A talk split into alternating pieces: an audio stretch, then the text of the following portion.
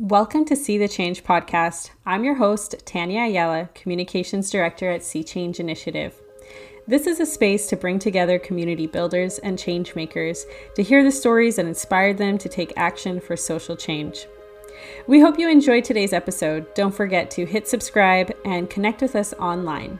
Today I'm joined by MP Mumilaaq Qaqqaq.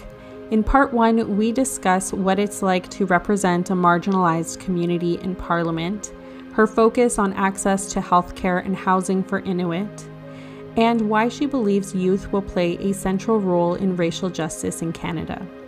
We also hear about her personal connection to the federal TB response in the 1960s. Let's dive in. Mumilaaq, thank you and welcome to See the Change. And I was hoping to get started to learn a bit more about your background, um, maybe a bit about where you grew up and how you um, got into public service. Definitely. Thank you so much for having me. I really appreciate the time and opportunity. So my name's Mumilaaq Qaqqaq. I'm 27 years old, originally from Baker Lake, Nunavut, uh, and I am the Nunavut uh, Member of Parliament, the largest electoral riding in the world. So there's a lot of unique challenges that I face in that position. Uh, leading up to that, I had graduated from high school in Baker Lake in 2011 and had gone to attempt a number of post secondary institutions that just weren't a fit. Uh, I had ended up get, uh, going back home or going back to the territory. And since I've graduated in 2011 uh, and hopping around, uh, places like Ottawa, Peterborough, and PEI um, to end up back home and working mostly in human resources and mostly relation to Inuit employment plans. How can we recruit, retain, and retire Inuit employees? In Nunavut, the uh, population is about 84, 80, 85% Inuit. So um, that's something that was always uh, really important to me and the fact that uh, i saw from a very very uh, early age that nunavut definitely had its own challenges and i I had been trying to bridge those gaps for a long time. When I went to school in Peterborough, I had wiggled my way into an HR job because I had been presenting this is how you can get students from Nunavut to your school here uh, these are the programs that you can advertise this is what's applicable what's not and i was trying to bridge i've always been trying to bridge that communication of this is why it works like this in the north uh, and this is how it's done and this is what needs to change um, so i've done a lot of that kind of stuff and uh, I was asked if I'd be interested in running for member of parliament last uh, in August of 2019. So I was just kind of thrown into uh, whatever phrase you want to use. Um, but I was just kind of thrown into it and hit the ground running, and I haven't really stopped since. So it's kind of just always been like that for me, though. So that was a bit of a whirlwind experience for you to to run for MP. What were your expectations going into that experience, and how did that did that meet your expectations? I tried really, really hard not to have any. I tried really hard not to go in with any assumption of this is how I think it's going to go. I tried my best to just take it as it came and and work with what I had in the moment. And I think that that was something that I'm really good at, anyways. Um, but that was something that I had to learn really, really quick. Um, my uh, party compared to other parties, you look at the history, uh, NDP hasn't held a seat since Nunavut has even become official. Um, so a lot of our campaign work was uh, very community based, very volunteer, very on the ground, very hands on. I worked easily 12, 13, 14 hours every day. Um, I booked most of my meetings and interviews and stuff like that. It was it was absolutely uh, nutty. Um, but with all that being said, it, it was a, a huge uh, opportunity for me to just really show people that, you know, it's time for change and, and we need to see that. And if I'm not going to be brave enough to step up to the plate, then who is? So um, it was, and my mom is my biggest support. And she was just kind of like, why are you asking me instead of telling me? Because she was like, you do things like this all the time. I don't know why you're freaking out about it because you know you're going to probably end up doing it and that's fine. So um, it was just, it just happened to work out in my life at the time. That's uh, amazing to have the the family support. It's so important when you are entering a groundbreaking experience, like you said, first uh, NDP. Um, holding in, in Nunavut and yourself as a young Inuk woman um, that was different for for the political landscape in Canada. In addition to your to your mother, were there other leaders or other um, people in politics that motivated you or inspired you at the time? When I think of leaders, to be very honest, I think of people that often don't get recognized officially. And I believe that we need to start having the hard discussions as Indigenous peoples, as Inuit, that we have differences of opinion, we have different views, and uh, although historically we have shared the same set of values and beliefs that through colonization that that has changed uh, i think that that's a difficult conversation that has needed to be had so in terms of like are there other leaders i needed to find someone that i could more so fully believe in and i to be honest don't know if i saw that or can or if i do see that and that's why I felt I needed to step up to the plate. This is too much. This is enough. We have been facing these issues and challenges for too long, and our people are not being spoken for. Our people are not being heard. So when I think of leaders, I think of what I want to see, what I hope to see, what I envision. And to be very honest, I haven't really seen that to the capacity I want to. So now I need to be that. And in in doing that that empowers other youth that think like me and to me that's way more powerful and way more empowering way more uplifting than to be honest at the time maybe i could have told you someone but now that i look back and think about it i'm like ah me. Me honestly I, I really wanted to help create a, a vision and i really want to help create a vision and a future that people see themselves in and people understand that they can they can do it too. Uh, it's it's a matter of motivation and drive and so uh, my my leaders are youth that i want to i want them to see that they can do it too Absolutely. And, and I think your influence, your career, and your advocacy is very inspiring. So I think you have a really far reaching uh, impact um, for the political landscape and future for, for Canada. I, I wanted to kind of talk about your position as um, someone who represents marginalized communities in Parliament. I was reading Stacey Abrams' book uh, recently, and there was a quote from her book that really stood out to me, and I wanted to uh, bring that to your attention. And what she said was as outsiders, we are expected to continue on as the system commands, primarily to preserve our ability to participate. And I was thinking about the double standards that BIPOC women almost always face in traditional, kind of old school institutions. Would you agree with that statement? Did you ever feel hesitant to diverge from the status quo? No, but I was in a very, very, very uncomfortable place and continue to be. Um, so even though I'm aware of of what's happening, I don't think that it's it's a choice I know I'm fully emerging myself into. And I stand there and I say I'm standing in an institution that was meant to kill me.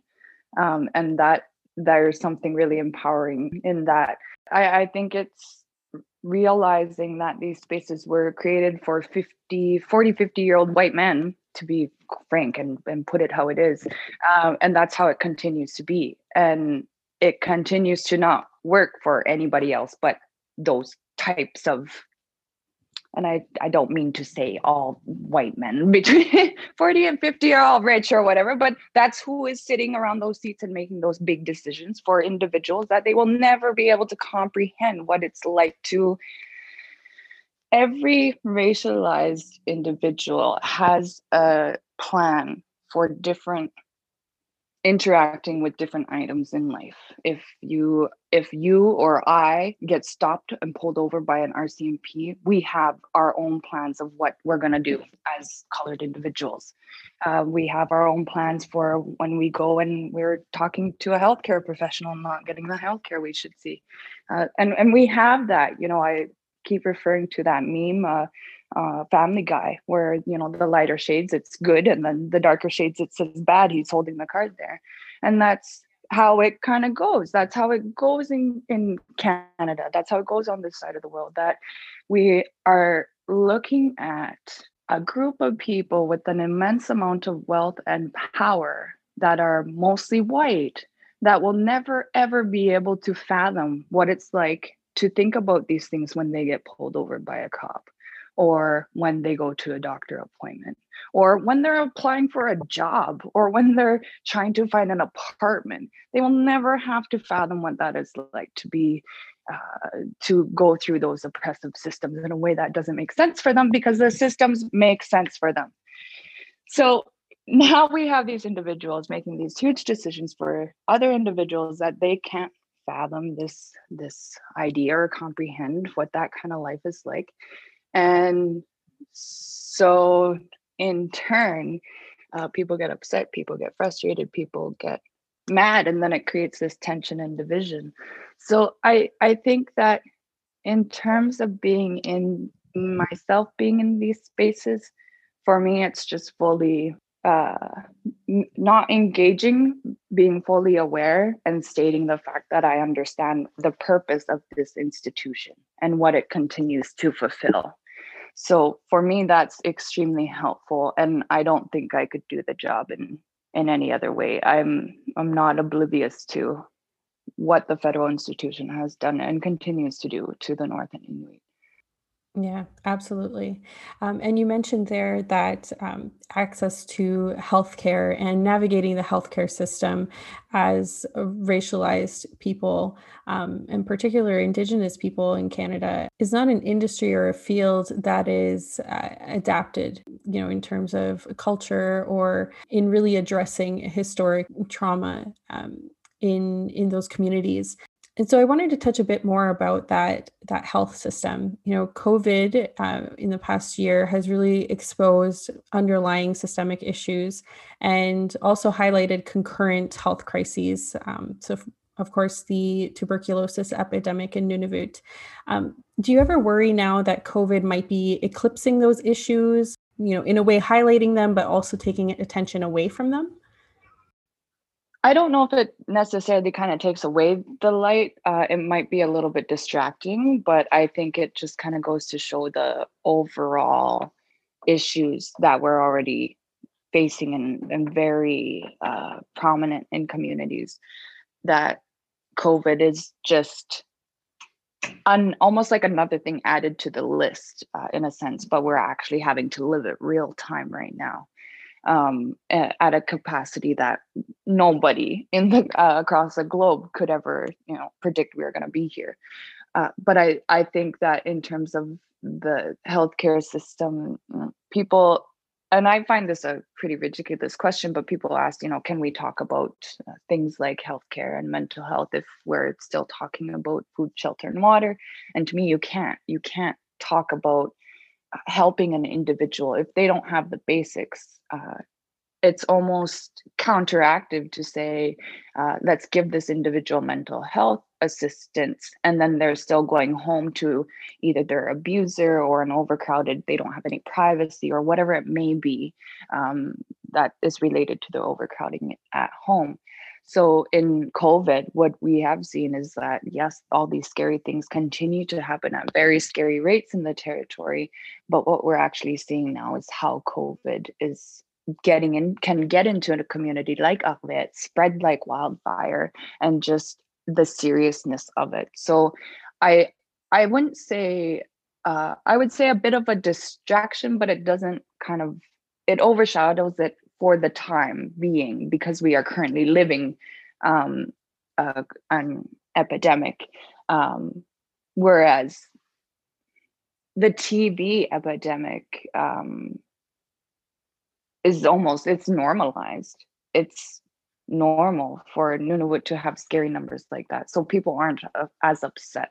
But now that everybody's facing COVID, maybe we can have a little bit more push, a little bit more leeway to say, hey, look, yes, we have been saying this for a long time, and here's how it's affecting us right here, right now, in real time, just like it is for you guys too. So I think that's a huge difference is that TB is not affecting everybody uh, all the time. COVID is affecting everybody right now. Yeah, right. Um, and, and, speaking about the tuberculosis epidemic, um, I think it's just important to know for the audience that the rate of tuberculosis amongst Inuit is 300 times higher than non Indigenous um, Canadian born people um, in the country. So I, I, just wanted to make a note of that. And of course, the Inuit uh, communities have suffered immense trauma from the historic responses, federal responses to TB um, in the mid 20th century, in particular. Do you do you know um, people in your community that um, that had that experience? Um, so I can't speak specifically to Baker. I mean, I'm from there, but my dad's originally from Clé so my family's actually from a different region. Um, but my my grandparents both did have TB. This is what people don't realize and understand. A lot of us have had relatives who have had TB and have been sent down, and many of us know little to nothing. When my dad was very young, my his mom got sent out twice from what he can remember sorry, his mom got sent out once and his dad got sent out twice. He can't really remember exactly how old he was, uh, except that he was very young and that his dad went for about a year uh, the first time and nine months the second. Uh, and then his mom for, I want to say 12 or 13 months. So imagine you have a parent gone for up to three years. You're, you have just one parent. Um, but what happened in that time uh, I don't know. I can't find anything. I can't we can't find anything. I've been and and this was kind of what started my uh this is actually exactly what started my when I was 21, 22. Uh, I realized that I didn't know my history. I was never taught my history. So I tried looking for my own family, any kind of paper document, any kind of and it took me a long time but i realized after a few months i was looking for validation from a white man point of view. I was looking for a paper trail but i couldn't i so i had done months and months and months of research. So both my grandparents have been sent down to hamilton sanatorium for tb treatment. I'm trying to figure out who what when where why. I can find one admin card uh, and discharge card uh, with specific dates for my grandfather with his name and e number on it and i can't find anything else. I don't know how they got to hamilton. I don't know where they stayed exactly the room number who they talked to who they interacted with. Did they learn like i know not we know nothing. We know nothing and people don't realize how impactful that is because that's not you know that's i'm not talking my great great great great great grandparents i'm talking about my grandparents who raised my father who raised me. So in three generations we're talking about this really crazy thing tb that happened to not knowing much about it to you know them my dad you know they have my dad and my dad has me but there's this big hole. There's this big unknown part of history for a lot of inuit for a lot of things, not just TB, but like dog slaughters, forced relocation, all these horrific things. We don't even know fully what happened. And that's still a lot of unpacking to do for a lot of our communities. So they're starting, but it's a lot more than what people on the outside see. And even the ships that took patients for TB were also ones that forcibly relocated individuals from Nunavik, northern Quebec, up to the high Arctic, Grise Fiord, and Resolute Bay. Those were the same ships that forcibly, in some cases, took Inuit for TB treatment, that in some cases had a helicopter scouting the community area to look for anybody hiding that didn't want to get checked and forced to go down south. So there's all this crazy, crazy dark history that is only a few decades old. It's only like 50, 60, 70 years old uh, that a lot of Canadians don't know about. And uh, I think that more of those things are coming to light, uh, but not enough that it needs to be. So people don't understand why TB is 300 times the rate. People don't understand why Inuit face these health concerns. And there's just a lot of complex history there that people aren't aware of, that even Indigenous peoples and Inuit ourselves aren't aware of. And that's how well colonization and the federal institution, when it's working, it's magic. That's how well it, it works. You don't even realize you're in it. Right, right. And it, it it points to to decades and I mean beyond decades of erasure of um, I guess in terms of liability for for those acts and and programs and the trauma caused by the federal government over um, over this colonial history that, like you said, is really not that distant from from the present. Um, I think uh, you mentioned like in, in school, like really not having um, the information or accurate depiction of Canadian history. And I've spoken about that with a few other um, people that I've interviewed that, you know, I remember learning very, very little about Indigenous people and Indigenous history in Canada. And it was always presented as like ancient history. There was really no discussion about what the um, present day impacts it, it, we shouldn't even be calling it history really when it's still something that's so prevalent today and and speaking about the the tuberculosis crisis eliminating it um, amongst inuit is one of the the goals for for 2030 as one of the the the health uh, priorities. How important is this goal for for your riding for for your um, constituents? And what do you believe is needed to achieve that goal? It would be more of how you phrase the question. Um, is tuberculosis uh, getting rid of tuberculosis in the territory important to you um, yes it is but it might not be a priority for a lot of people but what is actually linked to tb which is the overcrowding um, even though the rates are a lot higher um, often I find often, um, I shouldn't say often, but when I do ask t- people, do you, have you ever had TB or do you know that anyone that has had it? I hear no uh, just about as much as I hear yes. Uh, whereas if I asked about suicide, everybody would say yes. I everybody would have been affected by that. So although the numbers are a lot higher, um, I don't necessarily, I wouldn't necessarily say that TB specifically is high up there for a lot of people. It would be a lot more housing, uh, suicide prevention, mental health resources, all the things that do tie into uh, preventing the spread of TB. Um, but definitely healthcare and uh, just even the fact um, a lot more Inuit think actively about TB and get checked reg like it's it's a lot more of a norm in the territory than it is in the south though for sure uh, there's just a lot more urgent, pressing, sad to say, issues and challenges in the territory that people are a lot more uh, worried about.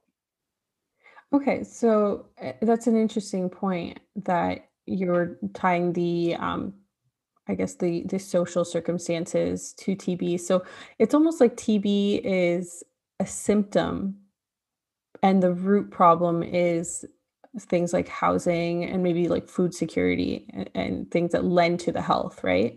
Um, I, also wanted to to mention just kind of to tie it back to Sea Change Initiative and the work that we do, um, especially for the audience. Um, that Sea Change Initiative has um, a partnership with Ilisaqsivik and Clyde River, and what what the two organizations have done is to co-create what we call a community first response to TB. Um, and the centerpiece of that is a TB empowerment workshop. So it's led by Inuit counselors in Inuktitut. Um, and I guess my question about that is how can Inuit better engage with government responses to health crises like TB and COVID and maybe some of the underlying causes of those crises? I think it's a flip. How can the government better engage with Inuit? Because that's where the problem is. It's never an issue of Inuit wanting to contribute or be involved or help it's it's always been the other side there's never been a lack of wanting to work together or uh unwanted i'm trying to think of the opposite word of you know it's it's never been expressed that um you know we do not want to work with the government so um, the government has always, always, and continued to horribly fail Inuit. And we see that throughout TB and the evolution of that.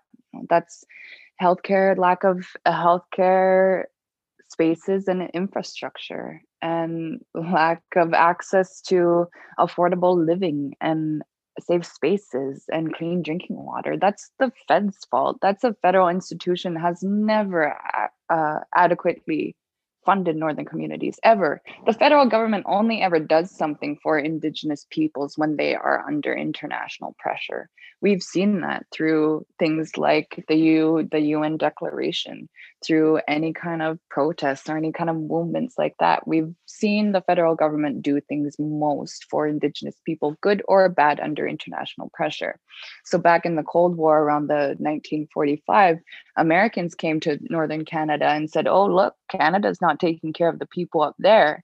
They put it in the media. The federal government got scared the wits out of them and they said, "Oh goodness, we need to go up there and claim that land." So that's where we started seeing forced forced relocation. So since since the beginning of that relationship, the federal government has given le- way less than the bare minimum to and and has created such a perfect situation that now they have been able to leave Nunavut for 40 50 years 60 years and it has created such division and turmoil within our communities. We spend a lot of time mad at one another instead of the the institution we should be mad at. And that's what i mean and, and that's how well colonization works. So i i have never seen inuit not want to work with a party and i i, I don't i don't understand to be very honest how more inuit aren't raging like i have some days where i don't understand how i can do my job so calmly but i look around at other individuals who have been in this fight forever. I look at John Amagoalik, who was forcibly moved from Nunavik to Resolute Bay and now and has changed Nunavut for better and has helped so many Inuit and so many Northerners in so many ways and is such a leader but had go, gone through all that turmoil. You know, I think of people like Romeo Saganash, who had went to residential school, who had been through all of that and had to stand in the House of Commons and watch the UN Declaration get shot down. Like, could you imagine being so willing with your life to work with an opposite party that has done nothing but create turmoil for your people and still you know be expected to? Well how can we work with you? No it's how how you should be working with us and what you should be giving to us for the last you know all this injustice that we have seen. Uh, so for me it's a lot of my conversations are how can we get federal institution and federal positions and those types of ideations to understand that this can be a back and forth thing, yes, but it's more you upholding your end because you never have. Mm-hmm. And I think we can look back at the events in 2020 and see that there is um, a momentum to speak more about injustices in different racialized communities. Do you feel that that momentum can be harnessed to advance um, i guess the moves that are needed to um, to bring justice for the inuit community i think there's a couple things that need to happen before we even start having those discussions i think canadians need to be aware uh, made aware of the canadian history when we don't share those aspects of like we've been talking about, this is only a few decades old and this isn't a long time ago. And this is, you know, I'm speaking about the generation that is raising the youth right now. Um, that it's there's a couple of things Canadians need to be educated on Canadian history, but also a lot of a lot of people in general, I think, just aren't aware of how systems work and how to navigate them. But I find in the North, uh, even more so, uh, the lack of education. Uh, when I did the housing tour, I had realized that a lot of people just simply didn't know how to take care of a home, didn't know that you should put your bathroom fan on for 20 minutes after a shower to get all the you know get all the moisture out of there. Uh, there were vents a lot of vents covered in the furnace room that was purposely put there to have the house breathe. You know so i kept posing the question well whose job is it in colonization when inuit were forced to move from an igloo to a home uh, to a really crappy home? Whose job was it to teach them how to care for this new home that they were forced into uh, so that's that's my thing lately. Whose whose job is it? Because i don't think it's a part of an entire group of people who are forced into a situation. Now it's their job to have to learn how to live in it. Uh, i don't think that's fair. To me that doesn't make sense. I don't think it should be put on uh, inuit to you've been forced out of this way of life into this way into all these crazy systems that you were never taught how to navigate i think we need to start there uh, a lot of people um, even just you know my role as a member of parliament uh, people thought during my housing tour i could wave a magic wand and get them a new home and that's not how it works. Um, so i think there's just a lot of unawareness of even the lines of jurisdiction so even before we start having these conversations about oh how can we work together and what should we do we need to get to the starting line of let's get people aware of their rights and let's make Canadians aware of their history. In terms of raising the awareness, building awareness um, with non Indigenous Canadian um, residents, uh, where where do you see that starting? Is that in kind of the mainstream schooling system, and how how do you think we can reach people that are, you know, adults now middle-aged? Like i mean we were going back to systems that are spaces that are predominantly for older white men. H- how can we reach those those folks and and promote that education outside of a schooling system i guess? I find in society we encourage kids and youth to learn and to continue to grow but it seems like once we reach some sort of level of adulthood whatever level that is i haven't figured it out but people start to become less receptive less likely to it's really hard to teach uh, it's really hard to unteach racist ideations once those are things are taught. Um, so i this is going to sound really mean but that's okay i often don't spend a lot of time in that area uh, i spend a lot of time with y- often youth youth are so open minded or just open minded individuals in general.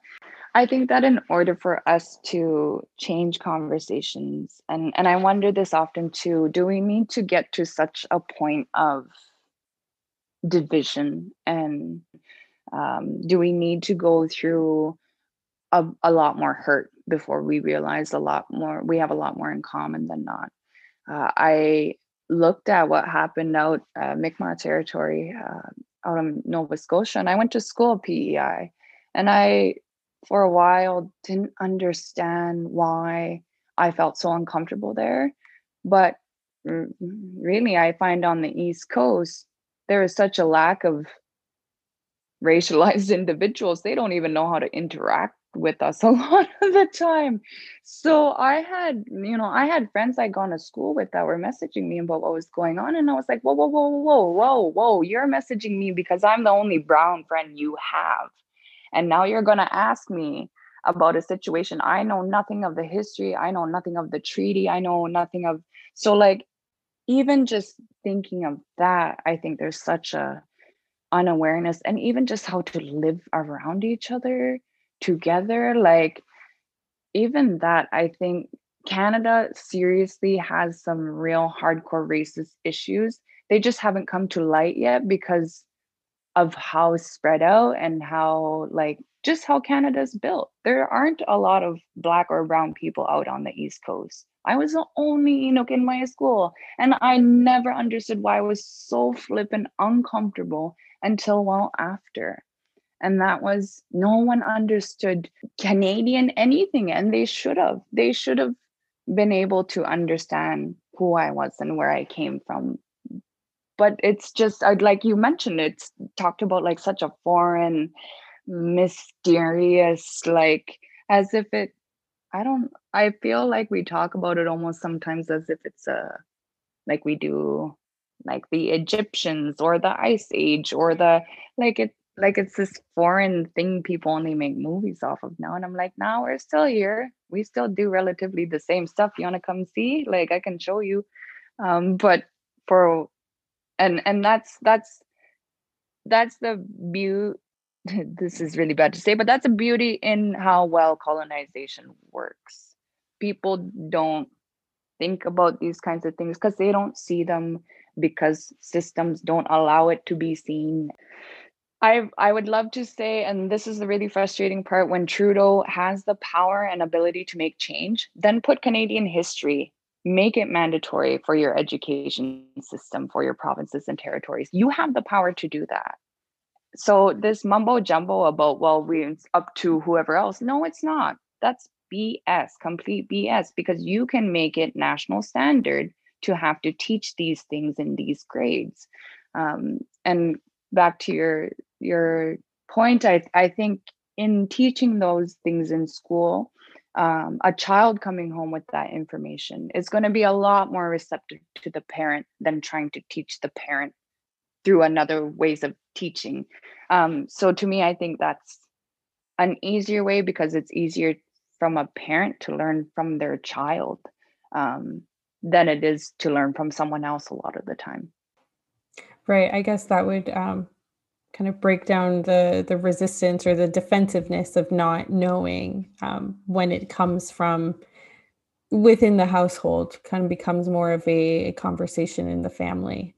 Um, so it's a really interesting point that you make about focusing on youth and um, that they can they can you know they i think they're often underestimated in their ability to turn the tide on a lot of um, that social consciousness Thanks for listening to See the Change podcast. This has been a See Change Initiative production, written, edited, and produced by myself, Tanya Ayala, music by Charles the Emperor.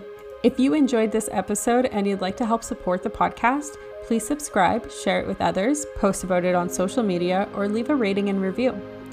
To catch all the latest from See Change Initiative, you can follow us on Instagram, Facebook, Twitter, and LinkedIn. For more information about our guest, Check the show notes for more links and resources. That's all for this episode, folks. See you next time.